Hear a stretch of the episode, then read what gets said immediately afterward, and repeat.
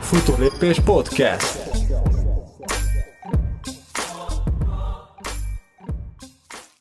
Erőt, egészséget! Őr István vagyok, futóedző, és a következő nagyjából 3-4 órában Mester Károly agrármérnökkel fogok beszélgetni arról, hogy milyen egészségügyi kockázatai lehetnek a gyors kelesztésű adalékos kenyereknek, függetlenül attól, hogy fehérlisztes kenyérről van szó, vagy éppen teljes kiörlésű lisztből készült kenyérről van szó. Valószínűleg meglepő lehet számodra, hogy azt mondom, hogy a teljes kiörlésű kenyerek, vagy éppen a korpás pékáruk, nak egészségügyi kockázata van, hiszen a legtöbb táplálkozási tanácsadótól, sportdietetikustól azt lehet hallani, hogy a teljes kiörlésű kenyér az előnyös lehet számunkra, hiszen ásványi anyagtartalma magas, lassan felszívódó szénhidrátokat tartalmaz tovább, alacsony a glikémiás indexe, viszont a következő percekben ki fog derülni, hogy ez miért, ne, miért nincs teljes mértékben így.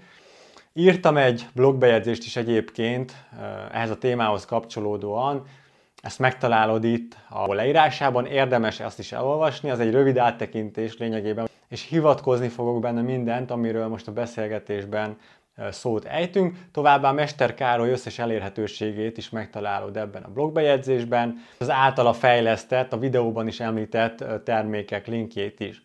Amennyiben szeretnéd meghallgatni a teljes, vágatlan adást, ami több mint két óra, akkor érdemes csatlakoznod a Futástár Klubhoz, ott elérhető a teljes beszélgetés vágatlanul.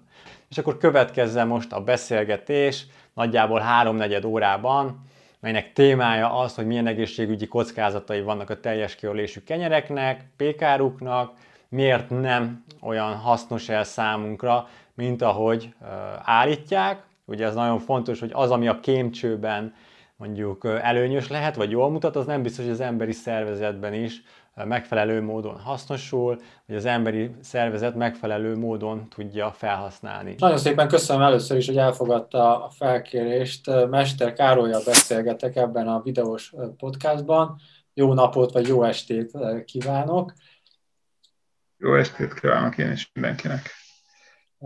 Én már szinte az összes videóját megnéztem, ami megtalálható fent a, a YouTube-on, meg egy és egyéb más platformokon, ugye a Béki Lászlónak a, az adásaiban. Viszont lehet, hogy van, aki nem annyira tájékozódott még ebben a témában, úgyhogy arra kérném, hogy a, szakmai útjáról, hogyha mesélne, hogy hogyan jutott el odáig, hogy mondjuk akár a herba, herbafúvó eszenciát kifejleszteni, az almarostot, hogyha jól tudom, alapvetően agrármérnök és állat, állattartással, takarmányozással foglalkozik, tehát alapvetően ezeken a területeken dolgozott az elmúlt években, és akkor valamilyen úton, módon most már emberi fogyasztás alkalmas készítményeket is előállítanak. Ugye akkor arra kérném, hogy akkor a szakmai előmenetelét akkor legyen szíves bemutatni Hát ezelőtt 30 évvel én nem gondoltam volna azt, hogy, hogy, tehát, hogy ilyen területre fogok menni. Tehát ennek van egy szerves fejlődése, hogy akaratom ellenére sodródtam én ide. Inkább azt mondom, hogy nem is az én elképzelésem volt ez, hogy én ide kerülök, tehát hogy humán dolgokkal kezdek el foglalkozni, hanem inkább folyamatosan kértek segítséget és ugye ezért jutottam én el ide, látva bizonyos problémákat.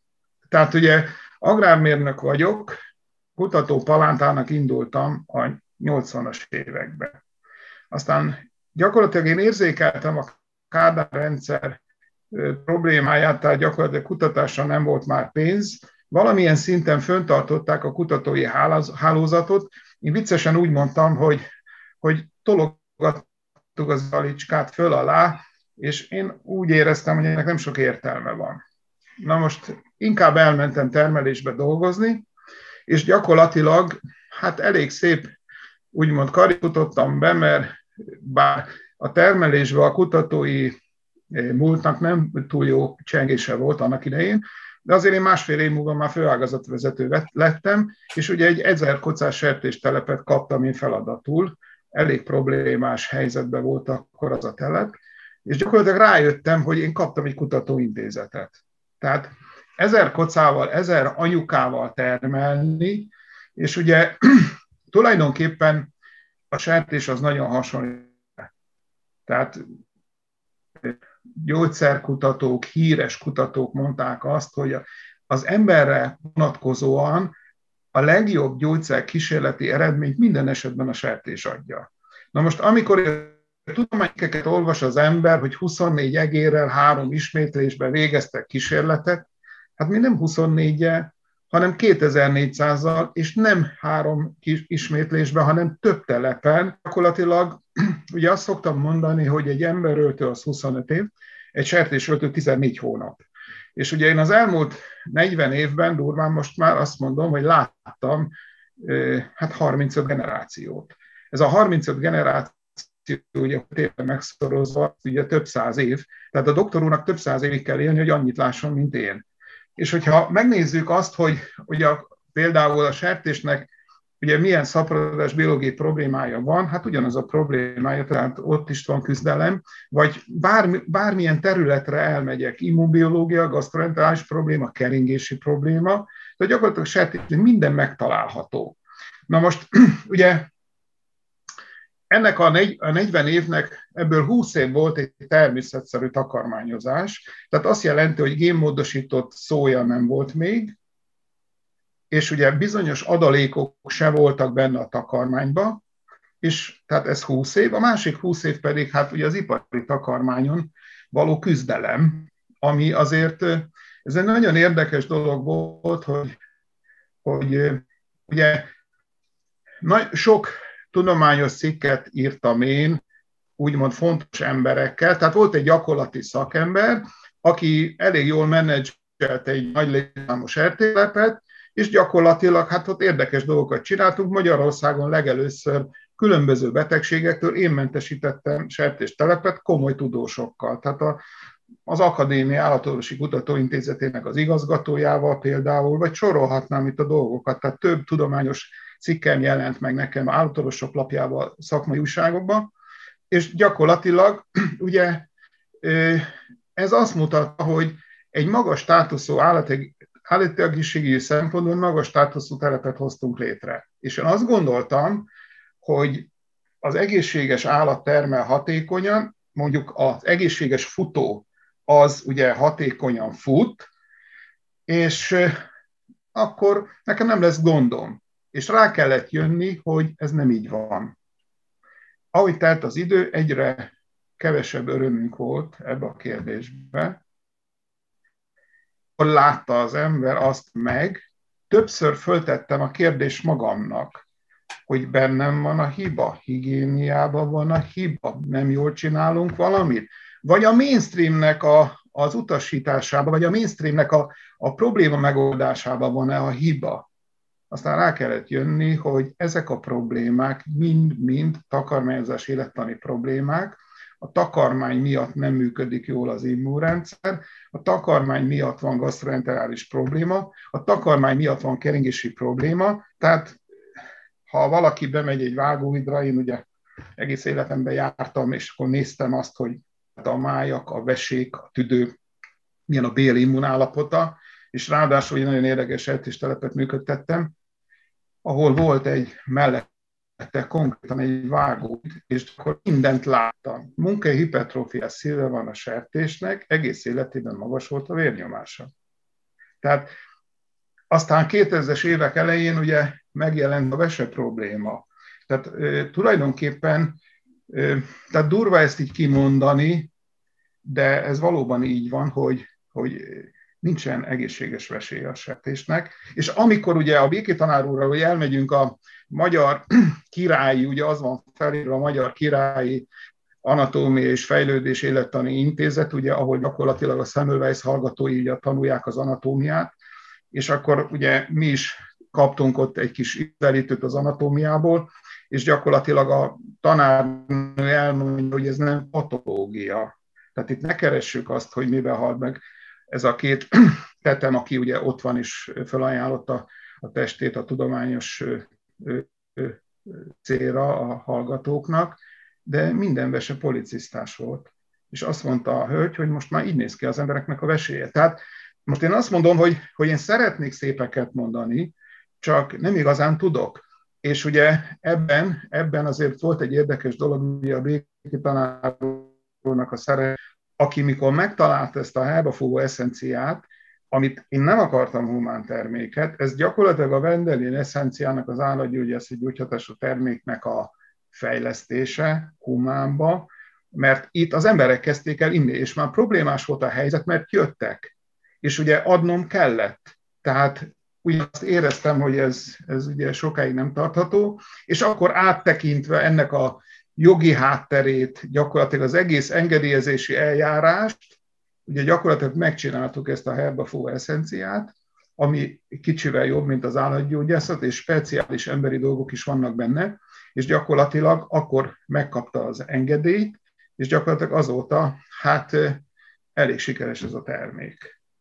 Hogy az állatgyógyászat ez gyógyhatású termék, tehát tulajdonképpen ott átment egy protokollon, ahol gyakorlatilag megkapta a gyógyhatású tehát minősítést. Ugye Humánba gyakorlatilag 2013 óta nem fogadnak be gyógyhatású készítményt, mert az, az Európai Unió ezt elintézte, Ugye van ez úgymond kisebb kategória, ez az étrendkiegészítő, amiről tulajdonképpen gyógyító hatást nem lehet állítani.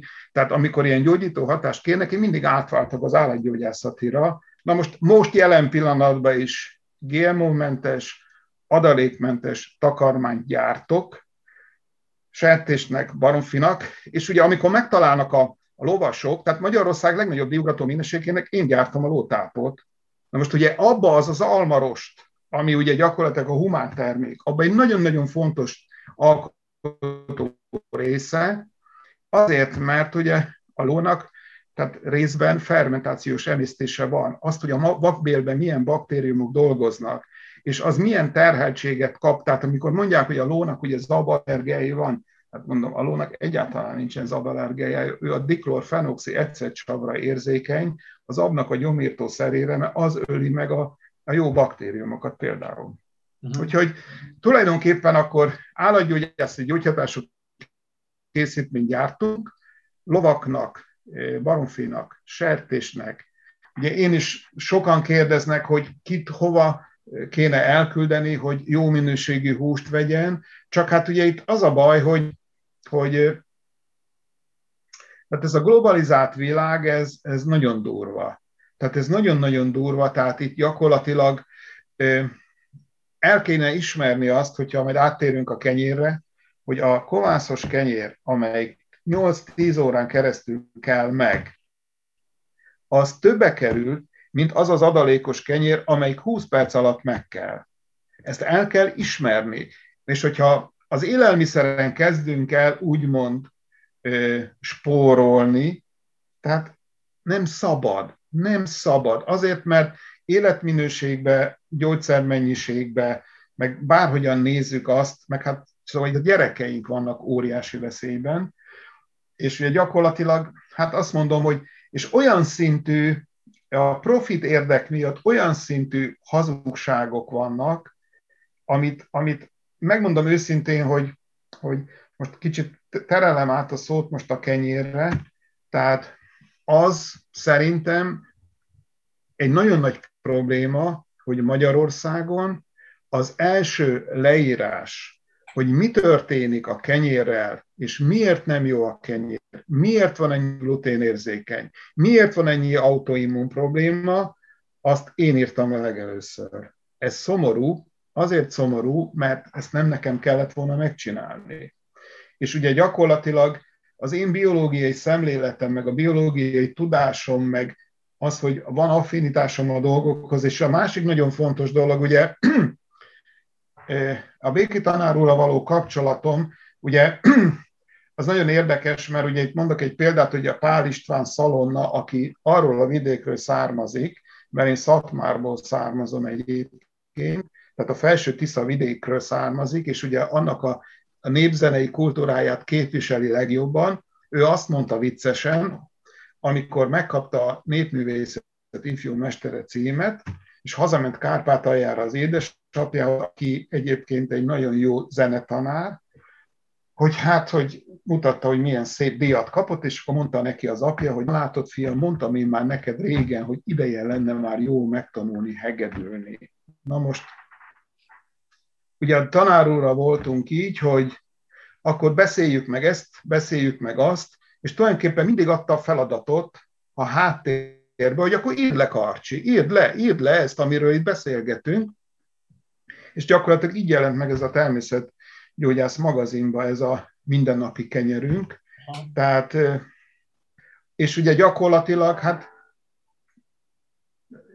vannak más apró tényezők is, tehát nem csak a, a kovásznak az áldásos tevékenysége hiányzik, hanem itt a bélbaktériumok körül is óriási probléma van, tehát az is, meg vegyek is ugye vastagon belejátszanak ebbe a gluténérzékenységbe, de én azt mondom, hogy tulajdonképpen ezelőtt száz évvel, amikor a Bánkuti 1201-es, 1205-ös búzát termesztettük, aminek a nedves sikértartalma az 49,5 százalék volt, tehát 49,5 a nedves sikér. A sikér az tulajdonképpen tiszta glutén. Tehát a búza fehérjének 80% a sikér, a sikér az pedig 100% ban glutén. Tehát 40% kal magasabb volt a sikér tartalma, és abból a kenyérből mi ötször annyi kenyeret ettünk, mint most eszünk, és akkor senki nem volt gluténérzékeny, most pedig, bocsánatot kérek, itt mindenki gluténérzékeny, csak nem tud róla. Azért, mert gyakorlatilag az a glutén, a gombák, amik ugye dolgoznak a, a lisztben, ugye gyakorlatilag azok proteáz, piateáz enzimet termelnek, és a glutén egy ilyen nagy molekula, 64 féle epitóp van rajta, ezek gyulladást okozó egységek, és ezek a enzimek leemésztik apró darabokra, kisebbre, mint az epitóp. És onnantól kezdve, ugye a gluténnak az a szerepe, hogy a zonulin termelést elindítja a bélnek a falában, és ezáltal a bélhámsejtek azok összekapaszkodnak, mint mi gyerekkorunkban az agykirály katonádba, és nem kapaszkodnak össze. Szétnyílik, és a nagy molekula át tud menni. És gyakorlatilag ezáltal jön létre a szivárgó bél, és ugye amikor ugye az autoimmun betegségeknek a gyakorisága hogyan növekszik meg, és ugye a 75 éves orvos barátom azt mondta, hogy mi még tanultunk 15 féle autoimmun betegséget, és most már több, több mint 150 féle van, azért, mert az autoimmun betegségnek a szükséges feltétele a szivárgó bél. Az elégséges feltétel, ha van antigén, tehát nem autoimmun, van antigén. Na most ilyen antigén a búzában lévő búzacsíra agglutinin fehérje. És ugye, ha megyünk tovább, akkor tulajdonképpen el kell kezdeni a búza szemmel, mert a búza szem, abban minden benne van. Tehát a búza szem az tulajdonképpen a búza növénynek a gyereke. Minden anya védi a gyerekét, tehát gyakorlatilag elindítja az útra, és neki mi a célja? Hogy a növény kapjon nedvességet, a szem, kicsirázzon, tudjon megnőni, és aztán újra ő is szemet érleljen. Neki ez a célja. Nem az a célja, hogy, hogy eh, Jancsi jól lakjon, meg a kismalac jól lakjon, meg a kisegér, nem az a célja. Az, hogy ő neki ez megmaradjon. Ezért tesz bele olyan problémás anyagokat, amelyekkel védi. Tehát ugye azt tudjuk, hogy a mogyoró tehát a magok, a szaporító képletek tele vannak növényi lektinekkel. Ezek glikoproteinek, fehérje, cukor. A gyulladást a cukrok kódolják. Na, akkor vissza a búzaszemhez. Kívülről mi van rajta? Hát valami, ami megvédi a táplálószövetet és a csírát, mert a táplálószövet az a nagyon értékes, azt fogja táplálni a csírát, a csíra nélkül meg ugye nem tud fejlődni a növény. Hát pont a jóisten az olyan buta volt, hogy kívülre egy olyan finom, jó emészthető rostot tett. Hát a funkció meg a, a tartalom az mindig összefügg, nem? Hát most álljunk meg egy szóra. azért itt el kéne gondolkodni ezen a korpán, hogy mi az élelmi rost. Itt az asztalon kinyomtattam, hogy mikor az 50-es években valaki kitalálta ezt az élelmi rostot. Az élelmi rost fogalma. Hát mi nem tanultuk ezt takarmányozástamból, ezt az élelmi rostot, mi tanultuk a rostokat olyan féleképpen, hogy vannak vízben oldható fermentálható rostok, vannak vízben nem oldódó fermentálható rostok, és ezek szénhidrátok. A vízben oldható fermentálható rost, ez leginkább a pektin, ami vízben nem oldódik, azok a cellulóz, hemicellulóz. A hemicellulóz egy kicsit oldódik, és aztán vannak különböző glikánok, amelyek azért úgy, úgy nem rosszak, és az is oldódnak kicsit vízbe, jól hozzáférnek a baktériumok. És vannak a, van a lignin. A lignin pedig az, egy, az nem szénhidrát, az egy polifenol, aminek a feladata az, hogy mondjuk fiatal a növény, nincsen benne lignin. Következik a magérés, amikor benyomja, ugye nehézé válik a növénynek a csúcsa, mert általában ott van a mag, meg kell erősíteni a szálat, a szárát a növénynek. És akkor kezd el a lignin termelés megindulni a növénybe. Igen ám, csak a lignint még a ló se tudja megemészteni. Mert ugye azt mondjuk, hogy a fiatal széna a lónak, mit tudom én, 80%-ban nem észtődik, ha idősebb, ha már magot érlel a növény, akkor már csak 60 vagy 50%-ban emésztődik. Ugye eklatás példa erre a parasztember azt mondta, hogy a kukoricaszár a szeptemberben széna, mert nincsen benne lignin, és ugye könnyen megemészti az állat, októberben szalma, novemberben meg tűzre való. Na most megkérdezem én, ugye nekünk van egy almarostunk nem véletlenül, majd esetleg a végén beszélek róla, abban 60 g almarostban van 15 g pektin. 15 g pektin kell ahhoz, hogy a butirát, így a pektin az poligalakturon sav. Az a galaktózból, egy monoszaharidból levezetett sav, abból tud képződni butirát vajsav. Ez a vajsav tápláléka a jó bél, tehát a bélhámsejteknek. Tehát 15 g butirá, 15 g vaj, illetve pektin, az a maga a bélegészség. Na most, mennyi pektin van a korpában? 3 százalék. 60 g, tehát 15 g pektint, amennyi kell a bélegészséghez, azt mennyi korpával lehet bevinni? Azt tudjuk, hogy almarostal 60 g, almarostban van 15 g pektin. 2,3 kg korpában van 15 g pektin. Hát az csak egy tehén tudja megenni egyébként, mert ember azt nem eszi meg. Na most ugye a másik nagyon, problém, nagyon problémás a korpa, azért, mert kevés a pektin, az egyértelmű, nagyon sok benne a lignin, és tulajdonképpen ez inkrusztáló anyag, körbefogja, hogy ne férjenek hozzá a baktériumok. Ez inkrusztáló anyag, tehát gyakorlatilag megakadályozza, hogy a fermentáció folyjon benne. Mi a baj a korpával még?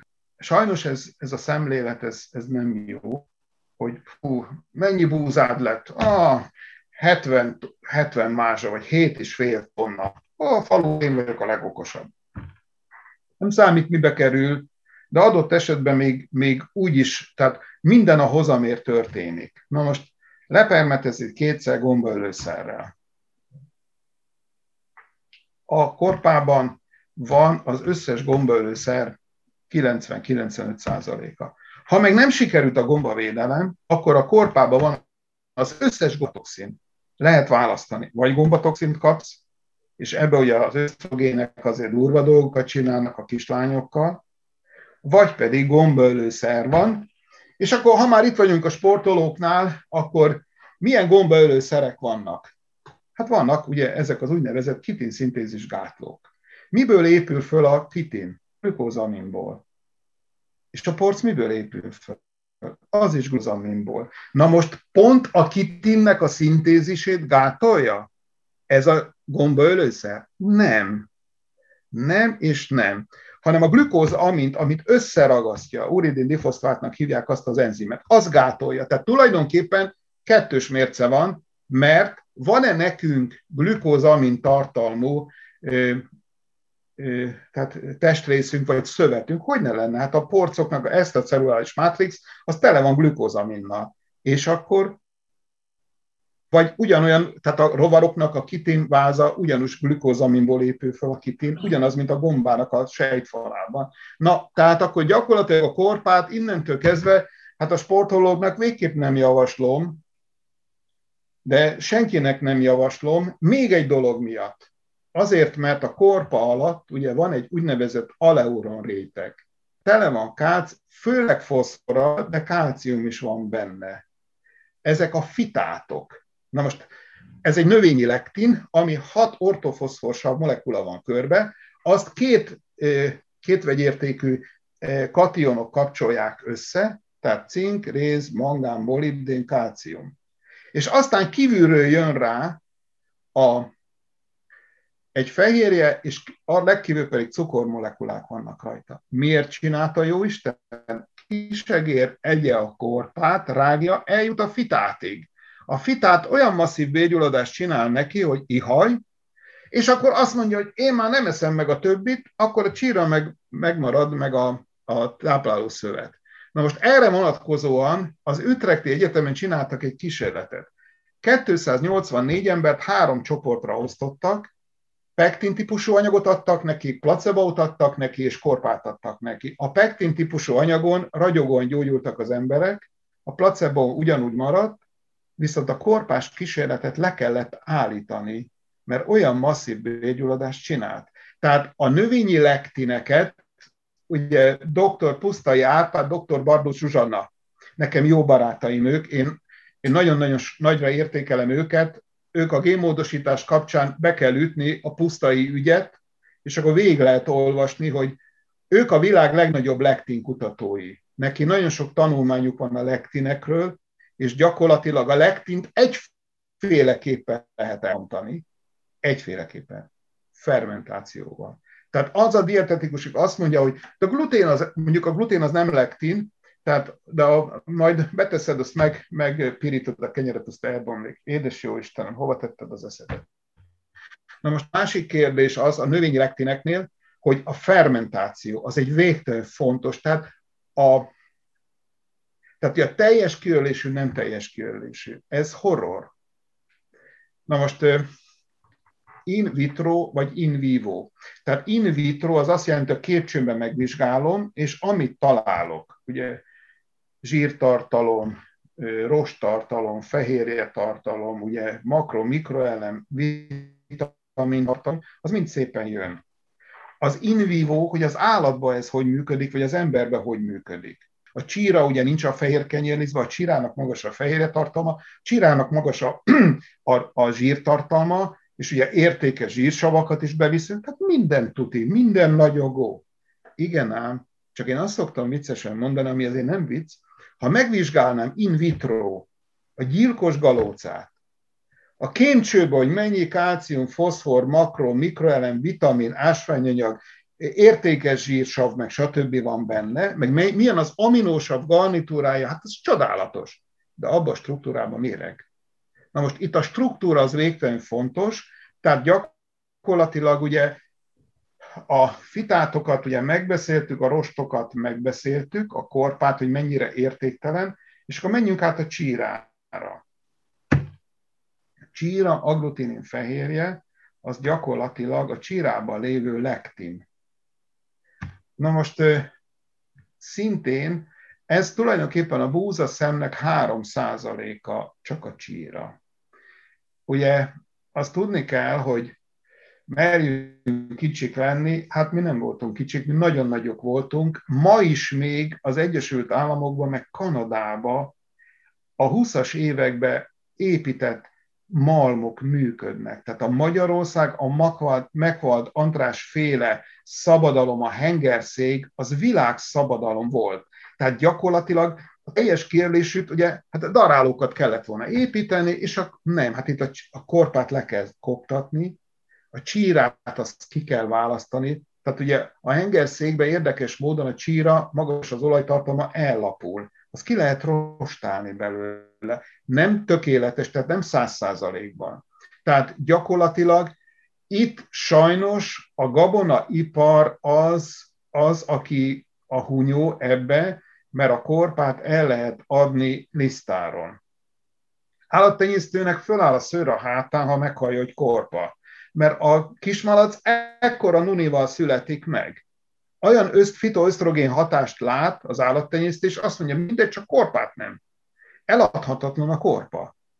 Tetszik érteni? Eladhatatlan a korpa. Tehát itt agrármérnökként, ahány agrármérnököt megkérdez, mindegyik azt mondja, hogy a felesége teljes kiölésű teszik, és csak azt mondja, hogy anya, hagyd abba a hülyeséget.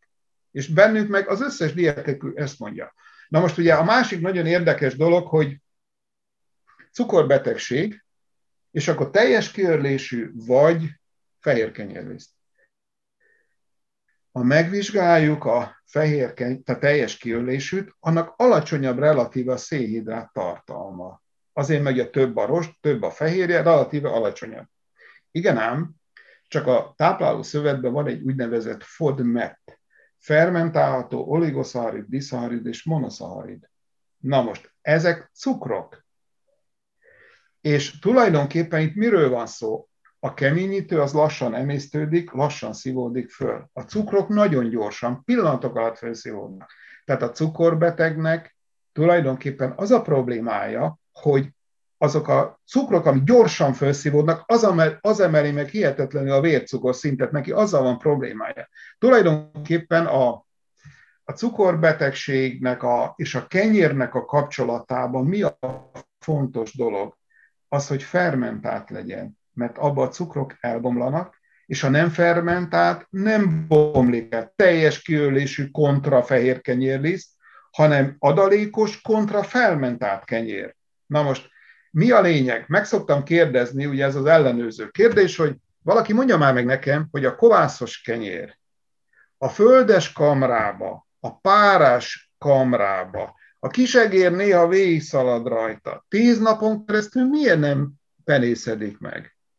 És a higiénikus konyhába az adalékos kenyér két nap múlva 72 nap 72 óra szavatosságot adnak neki. Két nap múlva már penészes. Miért? A válasz nagyon egyszerű.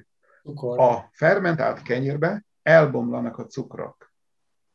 És a fermentált kenyérben meg nem bomlanak el. Mert a fermentált kenyérben a baktériumok és a gombák áldásos tevékenységével gyakorlatilag a könnyen oldható szénhidrátokból képzi meg a szerves savakat, ami tartósítja a kenyeret, és képzi meg a széndiokszidot, ami megkeleszti a kenyeret. Az adalékos kenyérben mi történik? Adnak hozzá aszkorbin savat, és tulajdonképpen viccesen azt szoktam mondani, hogy hő hatására annyi széndiokszid képződik, hogy a pékség ajtaját leviszi, és adnak hozzá mesterségesen savakat, szerves savakat. Az tartósítja a kenyeret. De hát a cukrok nem bomlanak el, hát azt nem fogja tudni tartósítani. Tehát tulajdonképpen itt van a lényeg, és még egy nagyon-nagyon fontos dolog ez, hogy kovászban lévő, tehát tudni kell azt, hogy ugye a, a, a baktériumok, a gombák, azok termelnek úgynevezett exotoxint. Ugye Fleming 1929-ben rájött arra, hogy a penicillin gomba, azt megtermeli ugye a penicillinnek elnevezett úgymond antibiotikumot, tehát életellenes anyag, mert ő azon a táptalajon nem szeretné, ha más szaporodna. Ez az exotoxin. Én itt élek, itt ne szaporodjon senki, ne szedje el előlem a táptalajt, megtermeli ezt az anyagot, kibocsátja a külvilág felé, és mindenkit úgymond távol tart tőle. Ezt úgy hívják, hogy antibiotikum, ugye ennek a, a általunk adott név. Na most kérdés a következő, hogy van egy jó kovász, és az elkezdi dolgozni a tésztát. A cukrok elbomlanak, glutént lebontja kisebb darabokra, és finom lesz. Itt ez az érdekes, hogy kisebb darabokra bontja le, nagyon sok aminocsoport láthatóvá válik az ízérzékelésnek, tehát aki ismeri a biokémiát, a peptid kötés fölbontja, tehát gyakorlatilag amikor a a aminocsoport meg a, a karboxil csoport ugye összekapaszkodik, azt fölbontja, és láthatóvá válik meg az ízérzékelésnek az aminocsoport, ez adja az umami ízt, a finom ízt. Na most következő a helyzet. Tulajdonképpen ezek a folyamatok szépen lejátszódnak benne, de mikor, és ugye termelnek ezek a baktériumok, ezek a gombák baktericin anyagokat, tehát exotoxint, hogy abban a kovászban rothasztó, bomlasztó baktérium ne éljen meg, meg gomba ne, ne telepedjen rá. Tehát a jó kovász az ilyen, tehát nem romlik meg a kenyér közben, nem rohad el, nem bomlik el. Na most mi történik ezzel a exotoxinnal, ezzel a jó antibiotikum-szerű anyaggal, ami a rossz baktériumot nem engedi öde, oda. A gombákat, meg a baktériumokat, mikor megsütjük a kenyeret, azok elpusztulnak a hatására. Viszont ezek a bélbarát antibiotikumok ott maradnak a kenyérbe, és innen jön a szakralitás a kenyérbe, hogy tulajdonképpen minden nap, a mindennapi kenyérrel, minden nap bélbarát antibiotikumot veszünk be, és minden nap azt mondja a bélbarát antibiotikum, hogy te menjél innen, te rossz baktérium vagy, te is menjél innen rossz baktérium vagy, te meg maradhatsz, mert jó baktérium vagy. És minden nap karban tartja a mikrobiomot, és ugye itt jön elő a nagyon-nagyon fontos kérdés, ami tulajdonképpen sajnos az adalékos kenyérben pontosan másik irányban ennek ellenére zajlódik le. Ha beleteszik a lecitint, már pedig az adalékos kenyérbe tenni kell lecitint, szója lecitint tesznek, és gyakorlatilag a mennyisége felső kollát nélkül rakható, és ha az gémódosított szója lecitin, tehát gémódosított szójából származik, benne van a glifozát, ami megöli a hasznos B-baktériumokat, adalékos kenyér minden nap írtja a hasznos B-baktériumot, a kovászos kenyér meg minden nap védi. Akkor lényegében... Tehát, tulajdonképpen... Igen? A, a sportdietetikus által javasolt teljes kiörlésű kenyerek, mert hogy ugye ezeket úgy hivatkoznak rá, hogy ezek a lassan felszívódó szénhidrátok, hogy ezeket érdemes fogyasztani, akkor lényegében itt e, semmi másnak nincs létjogosultsága, csak a kovászolt kenyérnek. Igazából azt érdemes fogyasztani, hogyha kenyérről van szó. Tehát most nem megbántva senkit, mert nem akarok én bántani senkit, én hadd mondjam a törvényt.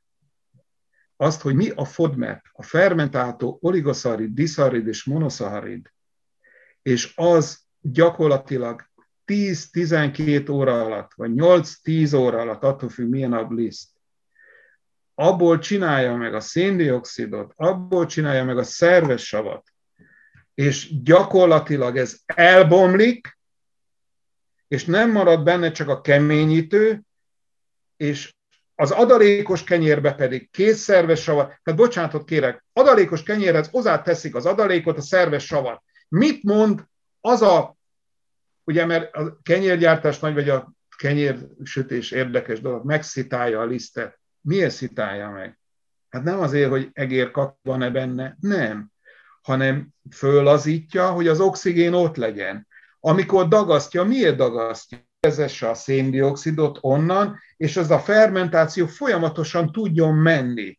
Tehát gyakorlatilag nem értem, hogy bocsánatot kérek, hogy, hogy miről beszél? Hogy, hogy, az adat, hogy a teljes kiölésű kenyérbe nincsenek könnyen felszívódó szénhidrátok? Hát hogy ne lenne? A keményítő az lassabban szívódik föl, mert ugye az, az diszaridokra el kell bontani, mindegy. Tehát lényeg a lényeg, hogy tulajdonképpen azt mondom, hogy a, a, a biológiai törvény ellen beszélnek. Az ellen beszélnek, tehát most azért azt mondom, hogy, hogy vegyük már észre magunkat, hogy, hogy mondjuk ezelőtt 50 évvel volt egy jó barátom, egy állatorvos kollégám, aztán kimentünk a gyimesekbe, annak idején, ezelőtt 30 évvel a rendszerváltozás után, megkérdeztem, hogy miben halnak itt meg az emberek. Hát aki megérte a fiatal felnőttkort, az azt mondja 90-100 év között halt meg. Milyen, prób- milyen betegség van? Hát a szekéren ülünk, és a férfiaknak van egy kis prostapa baja. Most ugyanannyi cukorbeteg van, mint nálunk. Azért, mert ugyanúgy a Kauflandba vásárolnak. mint mi. Tehát gyakorlatilag, hát én nem is értem, én nem értem ezt a dolgot. Tehát a kenyérnél ez egy nagyon érdekes dolog, hogy tulajdonképpen ami biológiai lejátszódik benne, az pont az ellenkezője, amit mondanak. Pont az ellenkezője. Tehát ez egy nagyon-nagyon érdekes dolog, hogy, hogy ugye régen, hát ugye ez egy nagyon fontos tevékenység volt. Én azt szoktam mondani, akármilyen szép lány volt, ha nem tudod kenyeret sütni, nem tudod félhez menni. Tehát azt a tudást, azt, azt a parasztlányok, azok a faluban mindenki tudta. De a YouTube-on van fent egy három órás előadás a mindennapi kenyerünkről. A kenyér következménye gyakorlatilag jelen pillanatban az, hogy ennyi vastagbél daganatos ember van. Mert azzal a szemlélettel nem viszünk be elég pektint, és a pektinből tud képződni vajsav, a vajsav a tápláléka, a kizárólagos tápláléka a kolonocitáknak, tehát a vastagbél hámsejteknek, és hogy a, a vastagbél hámsejtnek milyen funkciója van, milyen hihetetlen fontos az, hogy szabályosan fejlődjön ki, és ugye az a szemlélet nem jó, hogy no, 50 évesek vagyunk, most már polipok lehetnek, azt leszedjük, aztán minden rendben van. Nem, mert ez egy jó indulatú daganat. És miért van daganat? Azért, mert gyakorlatilag nem tápláljuk megfelelően a bélhámsejteket. És ugye a másik probléma a májnak az állapota, mert amúgy is a szenobiotikumokkal, tehát a vegyszerekkel kapcsolatosan a májnak óriási terhetsége van, de ott is a butirát az gyakorlatilag a májnak, a májsejteknek a tápláléka. És itt jön elő a következő dolog, az, hogy a béragy tengely mentén, hogy a butirát az agyvízbe be tudjon jutni, annak nagyon-nagyon fontos szerepe van, mert tulajdonképpen azt a mechanizmust, amit a bolygóideg, a vegetatív idegrendszer szabályozásán keresztül végez, az gyakorlatilag abba a butirátnak, mint hírvivőnek nagyon-nagyon fontos szerepe van. Vagy ha mondjak egy másik nagyon érdekes dolgot, hogyha nincsenek jó baktériumok, futó például, de ez igaz mindenre, nincsenek jó bélbak, rosszak vannak. Mi a probléma? A biogén amin terhelésnek mi a problémája? Az, hogy az a bélbaktérium, ezek a gram negatívok főleg, de van gram pozitív is, tehát a Clostridiumok, Clostridium perfringens, Clostridium difficile, 20 évvel ezelőtt mi már küzdöttünk vele humánban, az óriási problémát csinál a Clostridium most. Na most következő helyzet. Ha nincs jó baktérium, és rosszak vannak, azok neurotoxin termelnek, direkt idegmérgek, és gyakorlatilag például a bérperisztaltikát, a, egyáltalán a, ahhoz, hogy a vérnyomásunk rendben legyen, az annak a bélbaktériumnak végtelen fontos szerepe van, az, hogy a sima izmok, például a billentyűk, a vénabillentyűk hogy működnek, vagy egyáltalán a, a, a szívbe azok a kis izom, sima izom szemölcsök, amelyek átvitt értelemben rángatják a, a, a billentyűket, amelyek ugye gyakorlatilag bezáródnak a pit és a kamra között, amikor ugye nyomja ki a bal kamra a vért ugye az aortába, azok mind-mind a vegetatív idegrendszer által szabályzott folyamatok. Ott a bérparisztaltikát mi rontja el? Nem negatív baktériumoknak, meg a a, tehát az neurotoxinjai, illetve a biogén aminok. Tehát krónikus fejfárás, az tiramin, az egy biogén amin. Tehát, vagy a hisztamin érzékenység, az most csináltam egy két órás műsort a Béki Laci bácsinak, a vitalitásnak a hisztamin érzékenységről. Hát a hisztamin érzékenységben az, hogy nem jók a bélbaktériumok végtelen fontos. Nem lehet megoldani a bélbaktérium nélkül, és ugye gyakorlatilag, ha valaki azt gondolja, hogy a teljes kiölésű kenyérrel, és hozzáteszem, a legdurvább dolog az a korpás. Tehát amikor a gombatoxin, vagy a növényvédőszer, a gombaölőszer terheltséget még tovább növeljük azzal, hogy négyszer, ötször, tízszer annyi búzának oda tesszük a toxinját a korpával, Szerintem az katasztrófa. Igen. Igen. Tehát fiatal leveles zöldség, fiatal leveles zöldség, a fiatal növénynek nagyon magas a pektin tartalma. Tehát nézd meg az állatokat. Kizöldül a fű, mennek az állatok, a fiatal növényeket eszik, és gyakorlatilag hát kivirulnak az állatok, a fiatal fülön például. Tehát ez egy nagyon érdekes dolog, hogy tulajdonképpen az elhízás például bélbaktérium kérdése. Hát ugye a, a vérér agyvíz gát, az, hogy hogyan működik ez a gát, mit enged át, mit nem enged át, ez megint neurotoxin kérdése. És gyakorlatilag itt olyan alapvető funkciók sérülnek, amelyekre nincsen tabletta helyreállítani. Igen.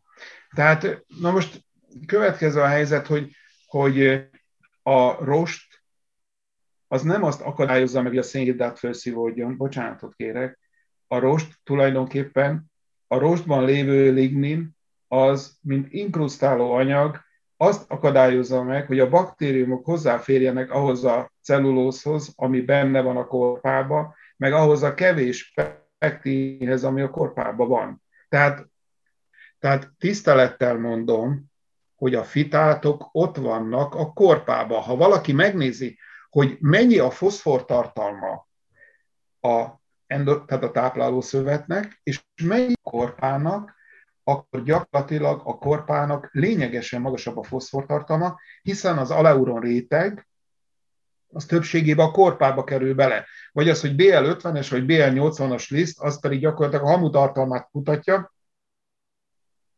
Tehát gyakorlatilag a fehér kenyérrízben lényegesen kevesebb a fitát. Mondok egy érdekes példát. Na erre varjon gombot a dietetikus. Az agrármérnök, takarmányos, azt mondja, hogy a premixbe mi teszünk fitáz enzimet. És akkor elmagyarázza az állattenyésztőnek, hogy azért tesszük bele a fitáz enzimet, mert neked nincsen fitáz enzimed a baromfinak, meg a sertésnek. De az embernek sincsen fitáz enzime. Viszont a kovászos kenyérben az aspergillus fajok, meg a lactobacillusok termelnek fitáz enzimet. Tehát a kovászos kenyérben a fitátok lebomlanak.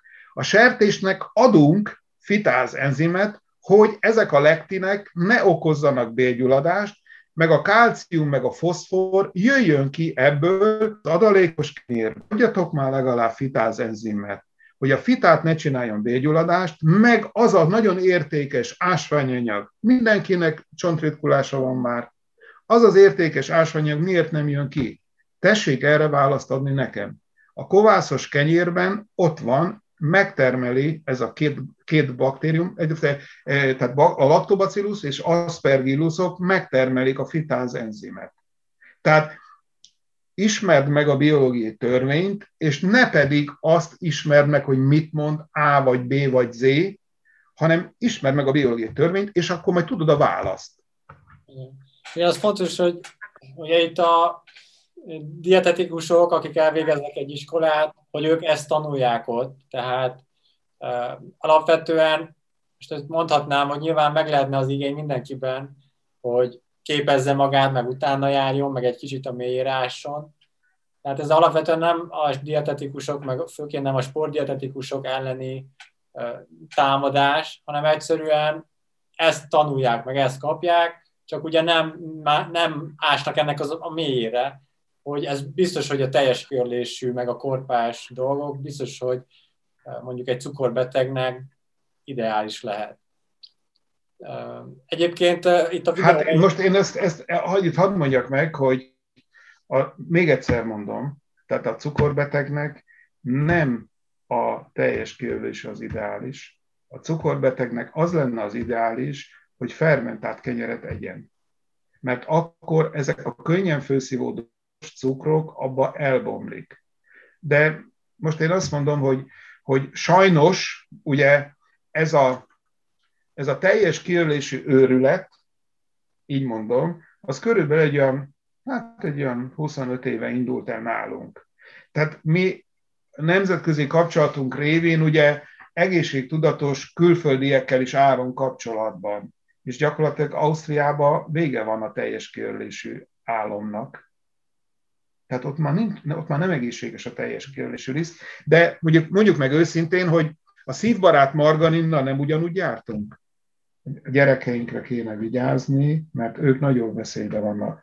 tehát nagyon érdekes dolog, hogy a 75 éves nagymama, az 55 éves apa és a 25 éves fia egyszerre lett autoimmun beteg ugyanabban.